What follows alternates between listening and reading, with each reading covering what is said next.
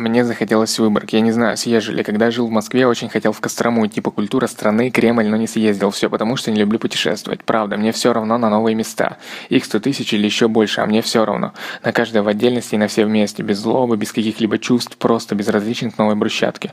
Я однажды ездил в Казань, как-то давно куда-то еще. Казань красивая, мне понравилась.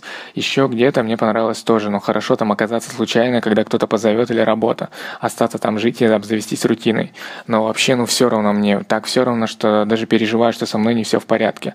Вот слушаю я их, путешественников, их рассказы, а они так увлеченно рассказывают, еду так описывают сочно в подробностях, а я сижу и слушаю, не упуская ни одного слова и думаю, блядь, как скучно. Можно я пойду, отпустите меня, пожалуйста, я пойду в свою одинаковую в каждой стране кофейню, и чем скучнее, тем я внимательней слушаю, боюсь себя выдать. Я слышал про разные страны, про потрясающие места из первых уст, из уст лучших друзей. К счастью, их нет в Тамблере, они бы на меня обиделись. И я бы их понял, но ничего не могу с собой сделать.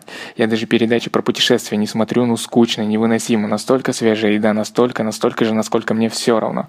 Я посмотрел тысячи фотографий из альбомов друзей, эксклюзив. То, что они не выкладывали в социальные сети.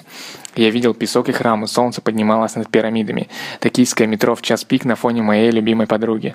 А также Нью-Йорк. Подруга прекрасная, я бы женился на ней. Нью-Йорк вообще мой второй любимый город.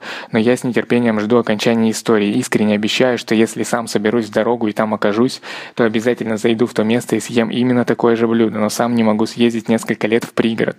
И если бы дело было в деньгах. Я не богат, но нет, не знаю в чем дело.